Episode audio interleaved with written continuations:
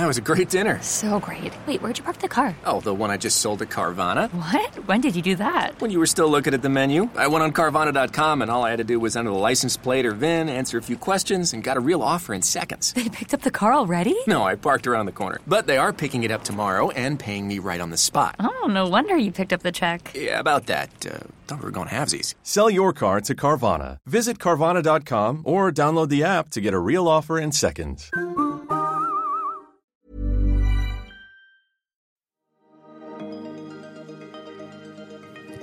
Welcome back to Humans of Purpose. I'm your host, Mike Davis, and each week I bring you conversations with local purpose driven leaders. Leaders creating social impact through their work and inspiring positive social change across a wide variety of sectors. Sit back, tune in, and enjoy the next 40 minutes guaranteed to inspire you with our signature blend of wisdom, experience, and banter. Learn more at humansofpurpose.com. my long term desire and hope, and really what I want, want, to bring in, is this idea that food can be um, truly no compromise. It can be delicious, nutritious, convenient, very, very tasty, and in harmony with our planet. And that is the that is the world of food that I really want uh, us to get to, and I really hope Vow can be a part of bringing in. And that should exist across every category. You shouldn't have to be going out and kind of weighing up the, oh, do I want this, but it's bad for me do I want this? It's better for me, but it's bad for the planet. Or do I want this, which is good for me and good for the planet? So many trade offs. Yeah. Exactly. It's like we don't have to do that in so many categories now. Yep. Great to be back with you here, as always. I want to start by expressing my gratitude for our recent promotional package clients who have really helped us fast track the move to podcast sustainability. If you want to support the podcast, you can take up one of our few remaining promotional spots on the pod for the year and reach our growing global audience. Our packages enable us to amplify support for all the amazing purpose driven work happening out there that's having a major social impact, enabling you to reach our global listener audience, comprising over 10,000 episode listeners per month, as well as our growing social media community.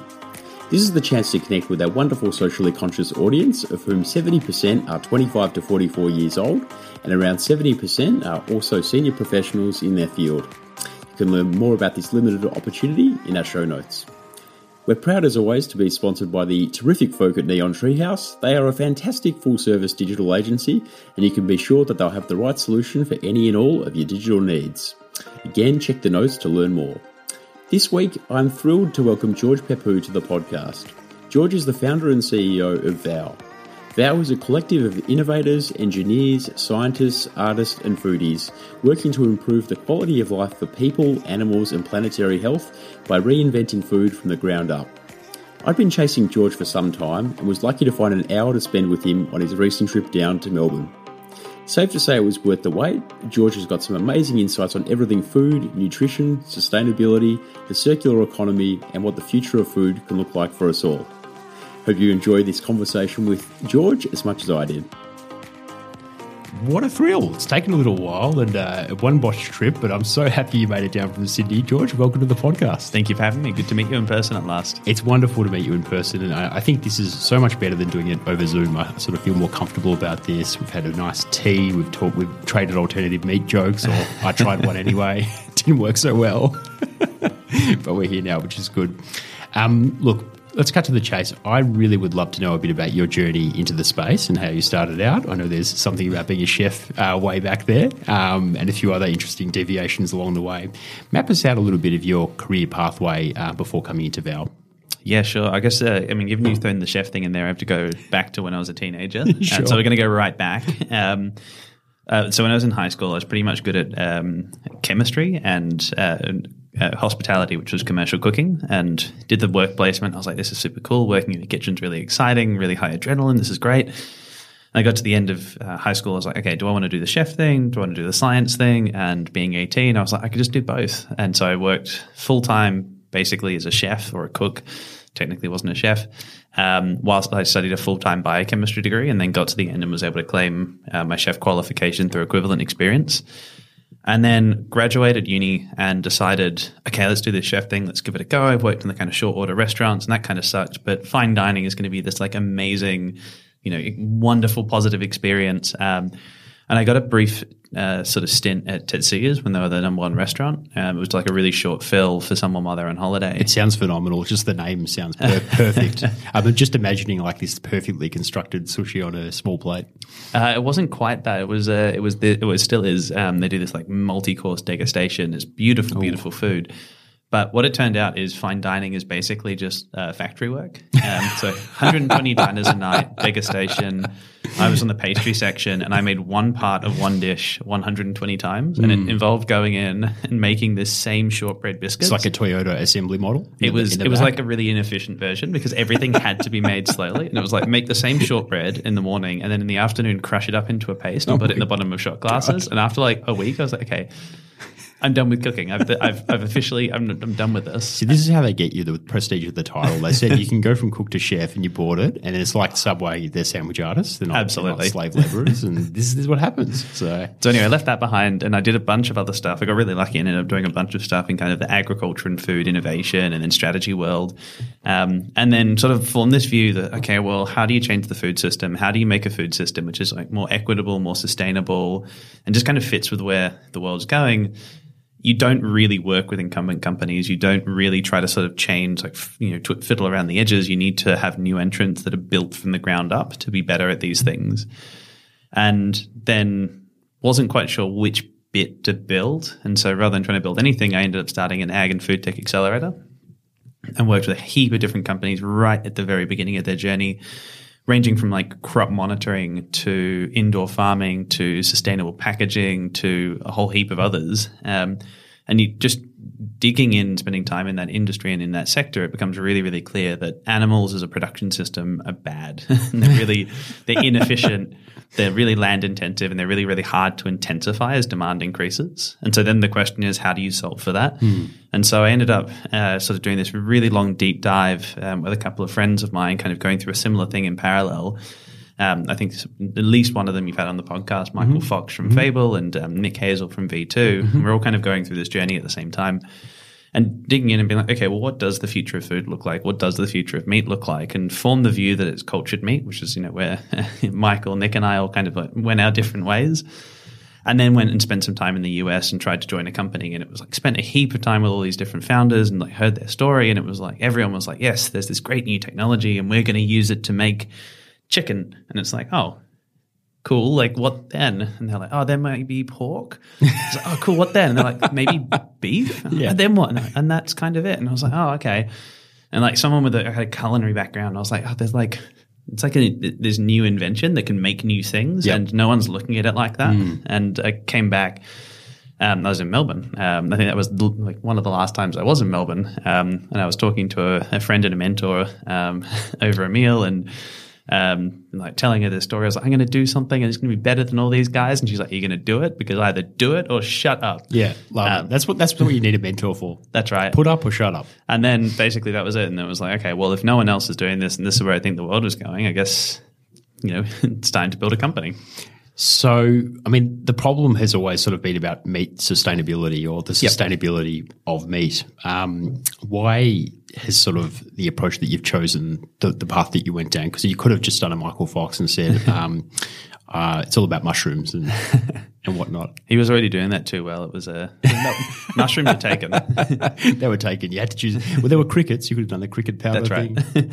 um, so the the way I was looking at the space is there's a heap of companies that are already going down the pathway of making beef, chicken, and pork replacements. And the way I thought the market was going to play out was either uh, people try these out a couple of times and they go, oh yeah, it's pretty good, but it's not good. It's not better. It's just pretty good, and so they just kind of fall back into their into their ways, or they get really good. And then you build a, uh, you basically end up with 10 different versions of beef mince that are all basically identical. And that's a really tough environment to build a business in that is going to get big enough to have a big enough positive impact Yeah. to make the effort worthwhile. And so, okay, in a world where you have 10 companies that make beef mince and they're all on the shelf of Coles or Woolies and they're all basically the same, then what happens? And all those companies go, oh no, we need to be different to the guy next to us. And they start to change things. They change the flavor and they change the nutrition and add some omega 3s and do all sorts of other stuff.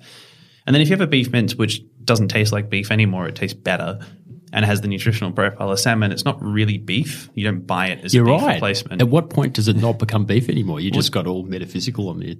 But it's quite quickly, you know, and looking at companies like Impossible and Beyond, they're already starting down this path. They're Mm. Yeah. already kind of moving away from the Would idea. you classify them as um, beef products? Well, I think from a Old beef? I think that from a consumer perspective at the moment, yes, they haven't quite got to the point where they've gone. They're just saying, actually, this is new, and this is something which you can't get any other way. And so, in that world, you've got um, this kind of evolution from protein uh, being a commodity uh, market where you're buying beef, chicken, or pork, into being a branded market where you're buying something like you know breakfast cereal or Oreos or any other branded food based on your experience with its characteristics which companies are going to be able to have the biggest impact there. And it's those that get really, really good at building brands that a particular segment of consumers, and usually a smaller segment of consumers, chooses selfishly over meat. And I couldn't see any company that was trying to do that. Um, really, probably with the exception of Fable and maybe one European company um, that was looking at it and sort of like saying, actually, we're not meat, we're something which is different, and some group will want this more. And so, So, that, what do they call it? well, I mean, we just call it food. I would call it manna. Manna, Yeah, like the video game mana. No, like a gift from heaven. You know, it's Yeah. like the, the meat that God sent down or whatever. I'm getting a bit biblical, but um, it's uh, I don't know what I would call it, but that's interesting. So it's kind of like um, future meat or augmented meat that's no longer. It's it's so non meaty. It's a whole new product category. That's Um, exactly it. And so it's like basically, if you look back through the history of consumer goods, there's really no category, consumer facing category, where you can substitute out something for some a more sustainable version and get really widespread adoption. Yes, it's true in energy and fuels, but that's you know those are things which are bought as commodities, Yep. mostly B two B. When it comes to consumers, it's not like you got offered a better version of a fax and you adopted that. It, Yep. it was email and it had different properties that were better. You adopted a smartphone because it was better than your old Nokia. And I think the change in food is going to be the same. It's going to be we will make change in our own individual diets only when it is a selfish thing to do, Yep. not because it's better for the planet.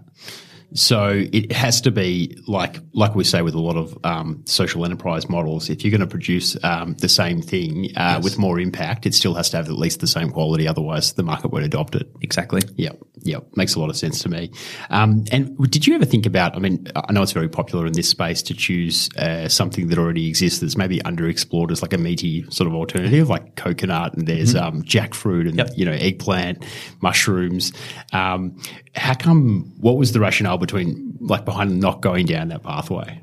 So there's this really, I guess, a really broad hypothesis that uh, underlies a lot of what we're doing at Vow, which is there are molecules in animal tissue which we have co-evolved with over tens of thousands of years, and we don't fully understand what they do to us and what what they do to our psychology and in our diet, but they seem to be important. Yep. And they're not present in things like jackfruit.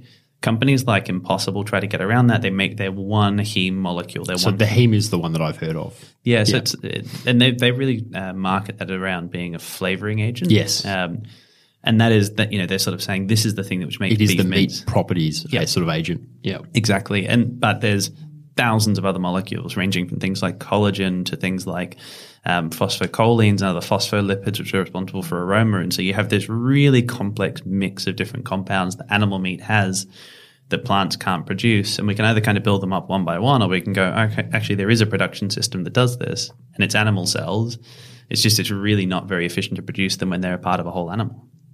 So you've taken a bit more of a um, transformational or disruptive approach or operating model versus what's already out there. You sort of said, look, the cells are a fantastic vehicle, just in their current um, manifestation as a large cow on a paddock, not particularly efficient or good for the planet. Yep, exactly. So let's isolate them and see what we can do with that. Basically. And what does that process sort of seem like end to end, and, and how far have you got down the rabbit hole? Uh, Sorry, no pun intended with the rabbit alternative rabbit hole. We had a we had a, a, a thread on Slack today, which was just a series of bird puns, which went on for much much longer than I was expecting. Can I join? You're very well practiced. um, so the basic process is you start with a sample of animal tissue, you, usually a little biopsy around the size of an almond, uh, and then we take that into our facility and we uh, basically just mash it up until we have all these individual cells. We have a bunch of processes that we've developed to allow us to pick out particular types of cells from that, like those that repair muscle, those that repair connective tissue. Then we have to, within that, identify a population which can grow long enough to be useful, and then get that population growing outside of the very structured environment that it's come from, and sort of floating around in like you know in a in a nutritional liquid basically. Then we take those cells and we put them in more or less a big stainless steel tank. Um, I'm sure I'm sure our manufacturing team would feel a little bit unhappy of me calling it just a big stainless steel tank, but that's basically what it is. we swirl them around in that nutritional liquid. Yep. And the cells grow. We then harvest them and turn them into that final food product. Um, so it's conceptually a lot like, and it, you know, a pilot line looks a lot like a brewery, but a very fancy brewery. Well, you showed me a picture, which is quite awesome. And um, I must say that when I first imagined what you do, all I'd seen before was the world's most expensive uh, hamburger patty. Do you remember that article? Oh, where, yes. where they, oh, everyone remembers that. Where they so they take a small bit of cells and then eventually it becomes like a three hundred thousand dollar burger, which is apparently much less expensive now, but still wildly a bit too expensive to scale. Yep. um, but your process sounds like a lot more um, different and interesting, and you're not kind of spitting out a patty per se. um, you've got malleable options on what, what that might become that that set of um, proteins. That's right. So we sort of harvest that and then we can turn that into a range of different formats. But because we've made a lot of choices a lot about what we grow, how we grow it, and what we turn it into at the end, we very deliberately produce a, a really, really versatile protein out the other side. And you can cook it, you can roast it over charcoal, you can oven roast it, you can fry it, you can bake it, you can steam it, um, you can pan fry it, you can sort of turn it into like thin crisps. You can kind of do anything with it Wow. which when it comes to what our first customers being high-end chefs can turn that into that gets really really exciting for them Oh yeah, I mean, imagine the fine dining world is just out of control with the amount of like uh, crunchy souffle, little appendages, and you know maybe there could be some delightful uh, beefsteak crisps with, with the beef. Who knows? Could get really weird with it could get really weird. that's phenomenal. Um, so that's very exciting. And, and one of the things I noticed about your your team is that it's a diverse, multidisciplinary team. And so, um, how does that help you deliver on your mission at Vow? so what i haven't touched on yet is the extra complicating factor of our which makes things what we're doing significantly harder Go on. because we don't want to replicate meat that already exists uh, we're not sort of just bound to the meat that you're already finding in supermarkets So we very deliberately set out to build a multi-species library uh, of cell ingredients from a range of animals that we can already eat and those that we, you know, wouldn't necessarily want to like be able to eat en masse. That was a great dinner. So great. Wait, where'd you park the car? Oh, the one I just sold to Carvana. What? When did you do that? When you were still looking at the menu, I went on Carvana.com and all I had to do was enter the license plate or VIN, answer a few questions, and got a real offer in seconds. They picked up the car already? No, I parked around the corner. But they are picking it up tomorrow and paying me right on the spot. Oh, no wonder you picked up the check. Yeah, about that. Uh, thought we were going halvesies. Sell your car to Carvana. Visit Carvana.com or download the app to get a real offer in seconds.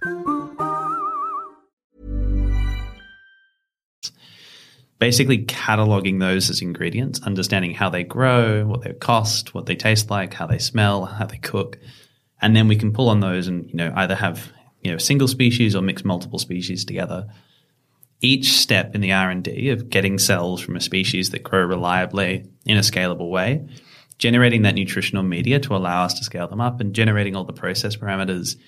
Each of those is really, really hard. It's like you're creating the seed bank, but for meat. That's right. Um, that that sort of being able to take that seed bank and turn it into an actual manufacturing Yes. process that is that is really really Yeah. hard. And so from very early on, it became clear that uh, we were hiring these really really um, very bright biologists and cell uh, sort of cell biologists and um, other scientists, and they were spending a huge amount of time on manual operations, usually moving liquids between vessels and spinning things, uh, mixing things that could be really efficiently automated. And pretty much every one of these processes is just a function of throughput. If we can do it more, we can do it better, Yes. and we can get to a better outcome faster.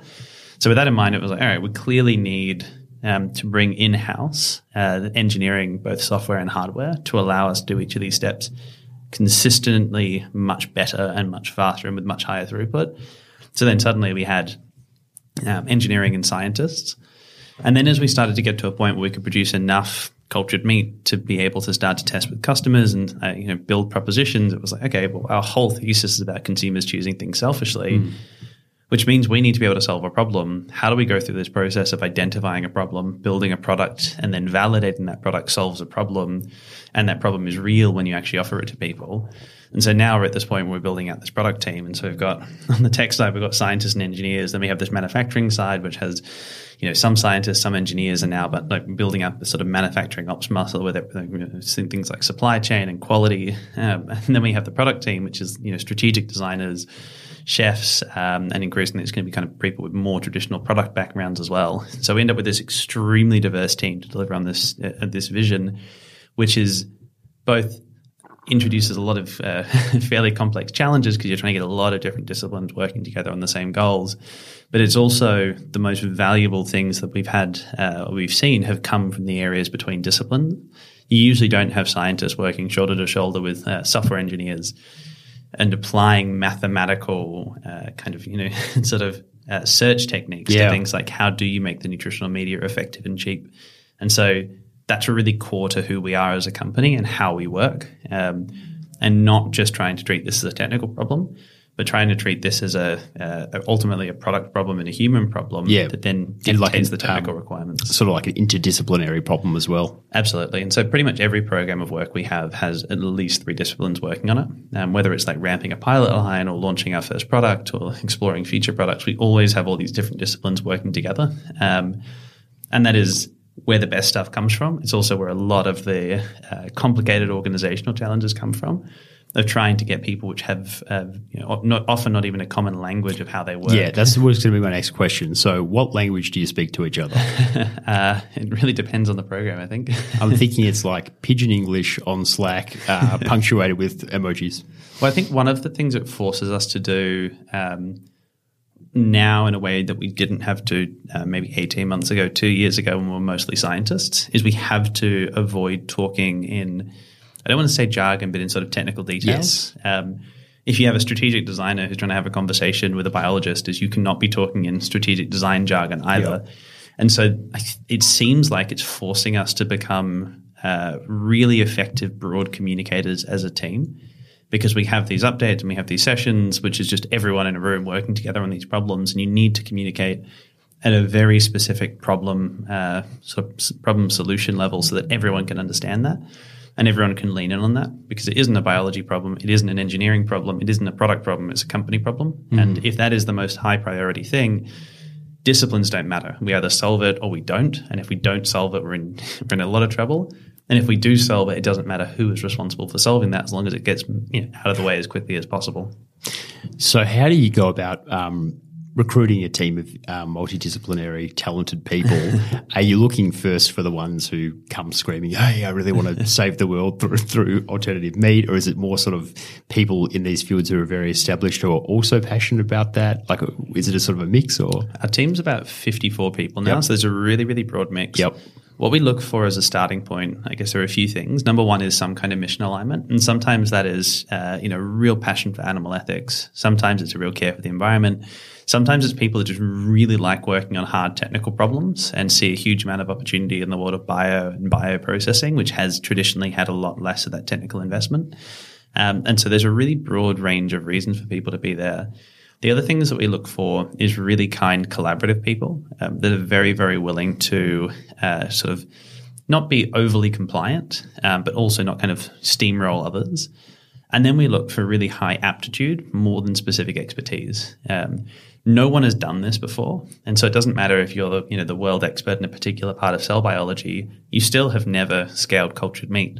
No one has, and so it's not about what you know; it's about how you're able to apply that knowledge and work within a, a group of people to solve these problems together.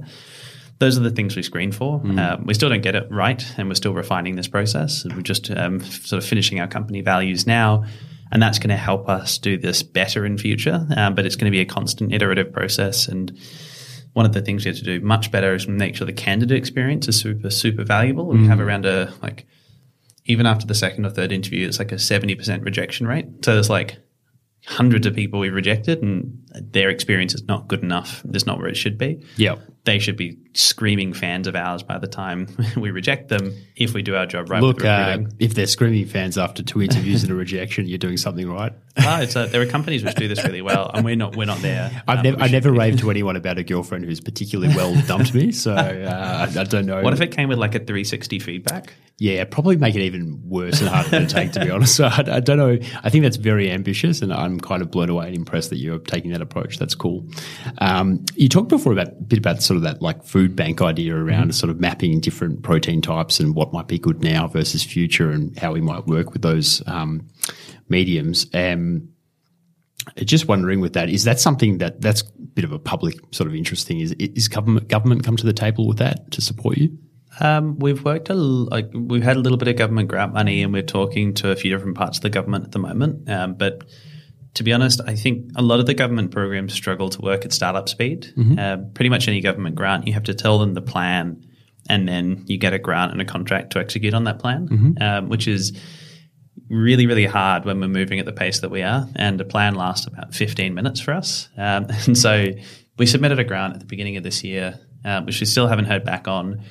Uh, and pretty much since then, every part of that is now wrong. And so I think there are avenues for support, but right now, just because of the speed we're moving at, it's been really, really hard to, yeah, to be able to access that support. Fair. That said, we are starting to ramp up that kind of government engagement um, and building that relationship much more, um, especially as we start to think about, well, where do we build factories in the future? We want a really, really strong and open relationship with the government in Australia if we're going to build our, you know, build our main supply here, um, which is definitely not a given for us right now. Very well said. And, and so, I mean, I'm curious what you've learned about how to succeed in this space because, you know, you are pretty well backed. You're going quite nicely. I saw four or five um, funds that are pretty well established on your page and Gov as well. Um, what have you learned about the journey and sort of how do you kind of, what advice would you give to people who are trying to make their own startup grow and scale? Um, so we've raised we've raised a decent amount of venture funding. We've been very lucky to be backed by um, some of the best uh, venture funds in Australia. Um, we had a pre-seed round uh, led by Blackbird back in 2019 when it was really just sort of me and my co-founder Tim and a story and an idea and a little bit of like a little bit of you know what in hindsight was pretty poor and rushed execution, but showed that we could get stuff done quickly enough uh, to make some progress. Um, then we had a seed round led by Square Peg, and then we have an unannounced um, strategic round at the end of last year, um, which the press release is still sitting in my inbox three weeks late, and I'm in quite a bit of trouble for not doing that. By who? You run the joint. Uh, several several of our investors are very eager to announce Fair, this, fair. and I have not done it. I'm really bad at the com stuff. It's like uh, the marketing and com stuff is really not a strength of mine. Oh, it's one of the areas I'm the going to worst. get better at. Yeah. Um, but anyway, it's um, I guess the the main things are uh, the kind of big lessons I've learned. Um, one is the process for preparing for fundraising is a combination of consolidating what you've done and being able to talk about that in a really, really effective way and understanding what parts of the story excite people, being able to tell the story of the future in a really exciting and nuanced way, um, but also being able to show, hey, we can be a really big company um, that can be good commercially, but also have a positive impact on the world. And then the other big part of it is um, relationships with investors make that process a lot easier. It's very hard to judge, judge a company well and accurately based on a, a, a few interactions around a fundraise. It's much easier if you're going to, you've built a relationship over time of saying, hey, we're going to do X, Y, Z. And then you come back three months later, you're like, so we did X, Y, Z. Now we're doing A, B, C. Come mm-hmm. back three months later. Okay, we've done A, B.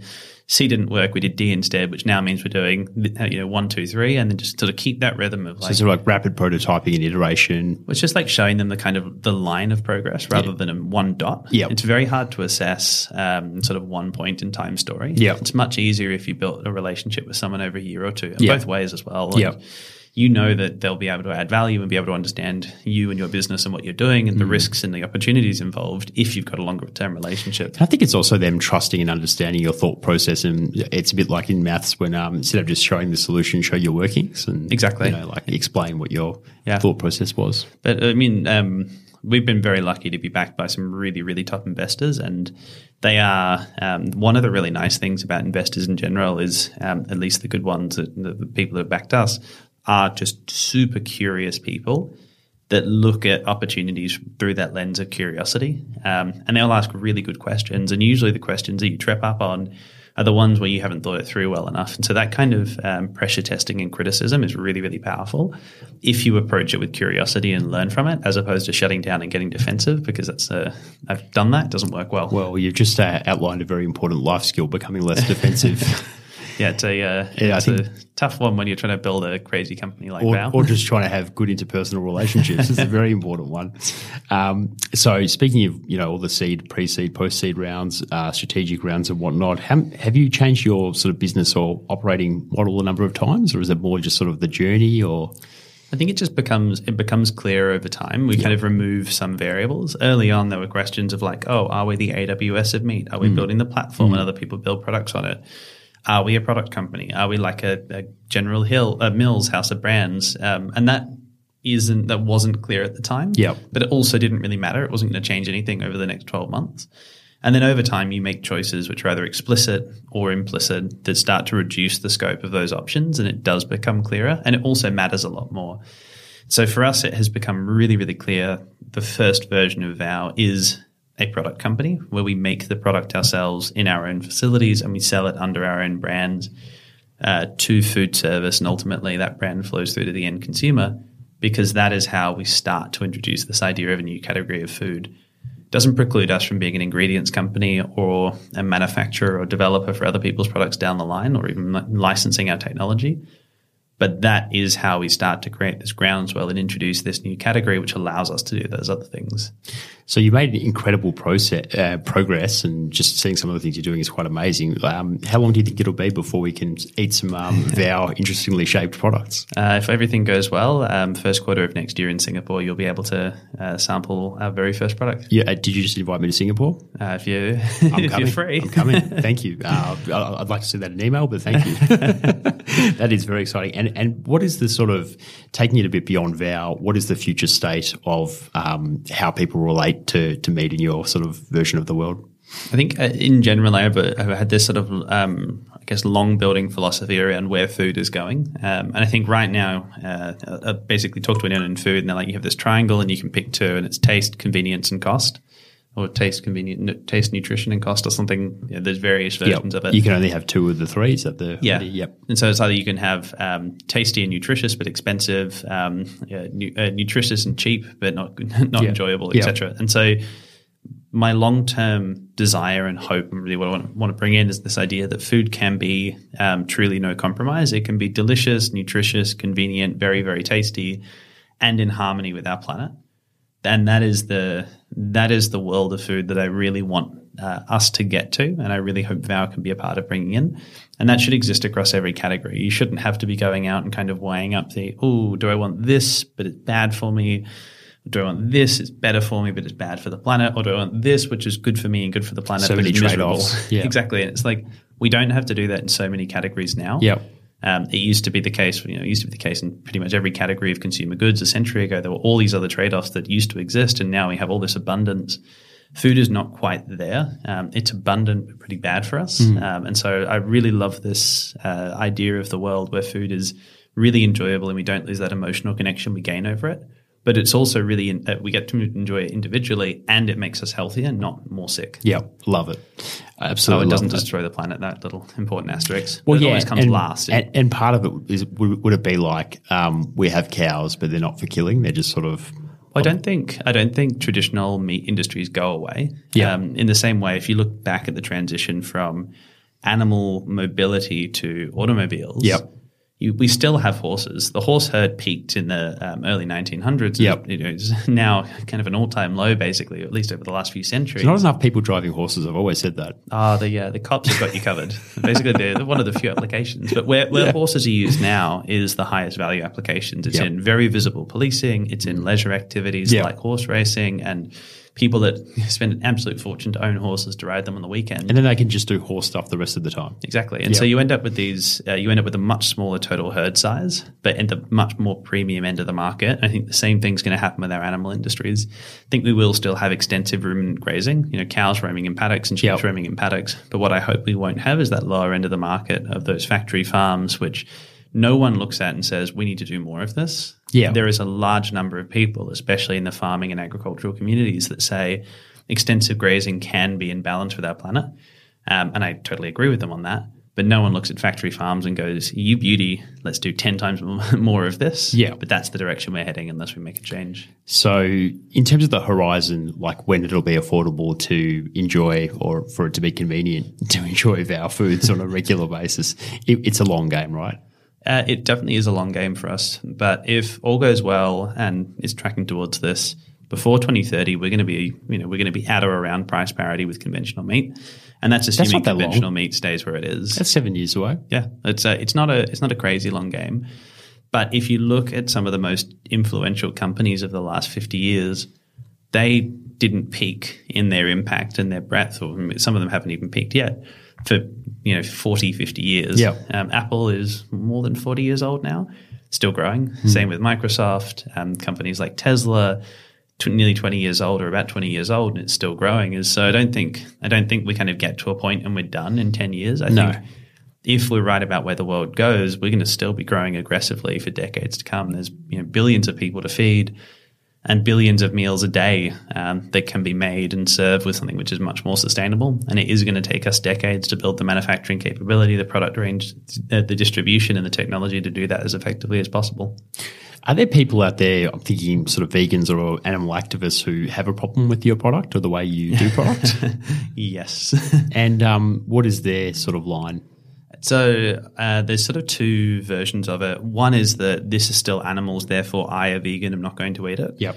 Um, and the other is, well, the better thing to do is for everyone to eat vegetables, and it's a it's a really lovely it's a really lovely idea. Yep. Um, but I do think that's a fantasy, and Yeah. so we do not care about vegans, and I say this publicly a lot. Yep. Um, and often get chastised by vegans for Yep. it.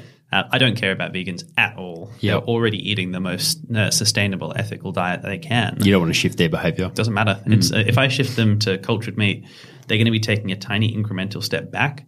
If I shift a carnivore to cultured meat, they're going to be taking a massive leap forward. Yeah, and that's where the impact is going to come from. Huge. We are not going to have a majority vegan population. We're not going to have a majority vegetarian population. There are more meat eaters that are being, you know, as they get more wealthy, being introduced to meat and introducing more meat in their diet every single year. We need better ways to make that meat. Love it. Well said. Um, I am a meat eater. Um, are you? Yes. Yep. So, do you think much about the difference between like grass-fed or pas- or um, grain-fed beef? Is that important? So, because we have really uh, exquisite control over the nutrients that we feed ourselves, because we make up that very precise nutrient mixture, um, we know exactly what's going in. Yep. We have an enormous amount of control over what those cells are doing. And so much in the way that grass fed and grain fed are different. They're different in flavor, slightly different in nutritional content, especially around the lipid profiles. The different nutrients that we feed ourselves gives us uh, gives out feed our cells, not ourselves. Although I guess we could drink it. We should. It's very salty. It's not very good. It's an excellent double entendre. Um, the media, we, uh, we because we have that really precise control, we can alter things to change the final flavor and nutrients of the cells that we're growing and of the cultured meat that we produce. Um, and so we think a lot about well, what is the final product? What are the characteristics that we want unconstrained by the production system? And how can we select cells and media and process that gets us to that end state? So, I'm thinking about you and more like your week to week. Like, what does a regular week of eating look like for you? Uh, depends on how busy I am. Um, way too much junk food Yeah. and way too much beer at the moment. Yep. It's been a very busy and very stressful period. Yeah. Um, but I way too much takeaway, um, uh, or I oscillate between that and eating muesli for dinner. So, you, so you're not else. like um, you're not. I mean, I just imagined you would be somebody who had like this chart of like what are the meat eating days per month and like what are No, the not at all. I'm Yeah, very, um, uh, I'm very, uh, because I have, th- there's so much work for Vow and there's so much pressure on the work that I do um, for Vow. I put so much of myself into that. And then uh, everything else from my life and you know personal care uh, is has been second to Vow for the last few years. And You look fantastic. I uh, I feel three out of ten. well, you're doing something right, mate. before I, before I started Vow, I was like I was quite a serious endurance athlete, and it was like uh, my diet was dialed in and training was dialed in. And I Wait, did like- you weigh your food and stuff? Oh, definitely. Well, I used to I used to be um, sort of the last sport I was doing before Vow. I was a, a, a, a doing a lot of cycling, um, like long distance road cycling. Yep. lycra, like you know, trying to like cut Do you have weight one of those cool races. hats where you turn the top up? Absolutely, Yeah, amazing. I had all the kit. I had to like shave legs and everything, and so I was like, I was like at the like, I was like really into all that stuff, and it takes up so much time and brain space. Yeah. It was like training 15, 20 hours a week, and it's like, and then you spend like fifteen hours a week eating Yeah. for all the training, and you Yeah. have to then do all the food prep, and it's like there was so much of my energy going into that that now goes into Vow, and so it's just like a lot of uh, how I think about myself is just I just spend less time on it, um, and just like it's an afterthought of what I can do, which is usually uh, some shitty food on Uber Eats. I get you. And how does a man such as yourself um, unwind and sort of take take the pressure off? Because you are, you know, you it's a hugely pressured position to be in, and um, you know, I suppose uh, it's a common challenge that a lot of successful startup founders and scale ups face. Um, so, how do you take the pressure down a notch and you know lean back into yourself a bit? My my weekend routine or weeknight routine is uh, it drives my girlfriend insane. Is I get home, turn YouTube on, and watch like weird educational videos or like how things are made videos, and do emails in front of the TV. But my proper unwind hobby um, is I love woodworking. Yep. Um, I love making things out of timber, um, and usually uh, I love using hand tools as well. Just like meticulously hand sanding something. I made a bench, and I spent like eight hours one day just sanding the whole thing by hand. It would have taken like 20 minutes with an orbital sander, but I was like, I just want to spend a day doing something mindful and focused. And Yep. I want it to sort of, I want it to be an object which is in my life after that. And Yep. So I love making stuff out of wood and I'm, uh, I fantasize about having a proper woodworking shop at home. And I'm trying to persuade my girlfriend we need to move so that I can have that woodworking shop. you need a space for yourself, of course. Absolutely. Of course. So Nancy, if you're listening, Mike agrees. I need my wood. You set me up for that, uh, Nancy. We, we should talk uh, separately about this whole situation. Um, oh, well, that makes sense. And are you wearing an Oura ring? I am. How do you like it? I love it. It's um, it's really useful for sleep tracking. Yeah. Um, the thing, do you have one? That's not I don't know. I've got this um, sort of watch situation. I, I haven't got a good system at the moment, so I was just curious. Uh, the, the, so the Oura Ring, um, uh, Nancy got it for me for Christmas. Um, Go, Nancy. It was like one of those things I've been like, oh, it's super cool. I want one, but I also don't want to buy it for myself. uh, but what You should buy it. yeah, exactly. And then it's, it doesn't count. Uh, what's really good about it is you get this readiness score. Yep. So it's like, you know, those days when you wake up and you're like, oh, I feel a bit shit, but like not enough to give myself permission to pull back Yep. from like the high stress things I want to do. Yep. Um, as I wake up, I look at the app and some days the app's like, whoa, your heart rate didn't go down last night. And I'm like, oh, I need to chill today. I need to like cancel some meetings. I need to like pull back. I need an early night's sleep. Um, and that just like, having some almost like third party just give you permission to do that has been that's been worth it by itself. I think it's good for people like you, but like um, when I had a, a Whoop strap, it had similar functionality, like around readiness and whatnot. Mm. And it, it would just sometimes I'd wake up and I, I was like, "Oh, this has been a terrible, terrible sleep. Let's just validate that through the tech." And it would also say, "Yes, you've had a terrible sleep and you're not ready for anything." And it's like, "All right, well, I Well, you're about to have a baby, so it's not going to be very helpful for the next six exactly, months. exactly. Wow, you slept So- terribly last night. I know. Yeah. so I think I'm going to lay off that tech for a while, but I can definitely see how that might be useful for you. And so there's the woodworking. Any exercise routines? Uh, I've finally got kind of consistent exercise routine Mm-hmm. going this year, um, which I've just been going to the gym and just doing lots of walking, and it's working.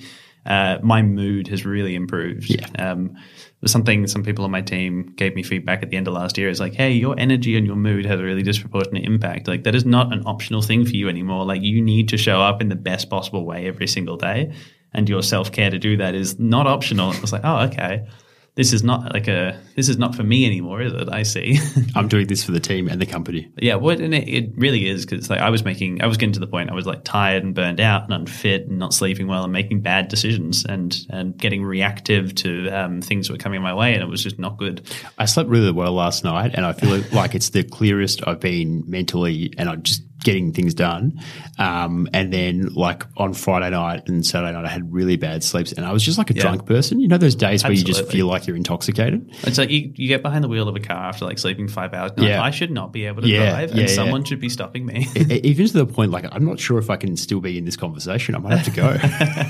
oh yeah, I totally feel you. It's kind of wild. It's like the amount of like money over the course of my life I spent on supplements and going to doctors, and getting blood tests, and all that stuff. And then you like sleep for eight hours, and you're like, oh, I feel like I'm, I feel like I'm ten times stronger and Yeah. happier and more energetic and smarter. It's like, no, no, no. But there's got to be a supplement which does this, and I can still keep my crappy habits.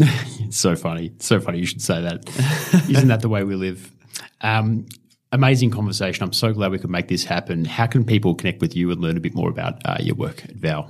Uh, I mean, follow us on socials. Um, you know, if you search Vow, you should find us. Um, the website is Vow Food. The company is just called Vow, um, and that uh, is probably my like single biggest bugbear at the moment. It's, it's not Vow Food. It's just Vow. Just Vow. Uh, Vow. yeah, follow us. Um, we're gonna we have some really cool announcements coming up over the next few months, um, and I'm hoping we'll be in a position to start to bring some members of the public through our pilot facility and sort of show the world how we're making cultured meat um, over the next six months. So Fantastic. definitely follow us on socials and uh, get in line for that. And uh, if people, um, are you open to people hitting you up on um, LinkedIn or whatnot? Definitely, yeah. So just, just We're hiring George aggressively. You're hiring George Okay. Peppou. I'm the only one in the world with my name, so you, you can't miss me. So not like Mike Davis. Not like Mike Davis. Fantastic. you cannot miss him. You can even find him via my profile if you find the right Mike Davis. But anyway, that's a bit elongated. Thanks so much for coming, mate. Thank you for having me. It's great to meet last. If you enjoyed this episode, make sure you hit the subscribe button in your podcast player and why not share it with a friend or two? If you want more from your Humans of Purpose experience, become a Humans of Purpose member today through our new platform, Supercast. All you need to do is hit the link in our show notes. If you have a message to share with our audience about your brand, products, or services, we have a wide variety of paid promotional packages available. Please get in touch by hitting the link in our show notes.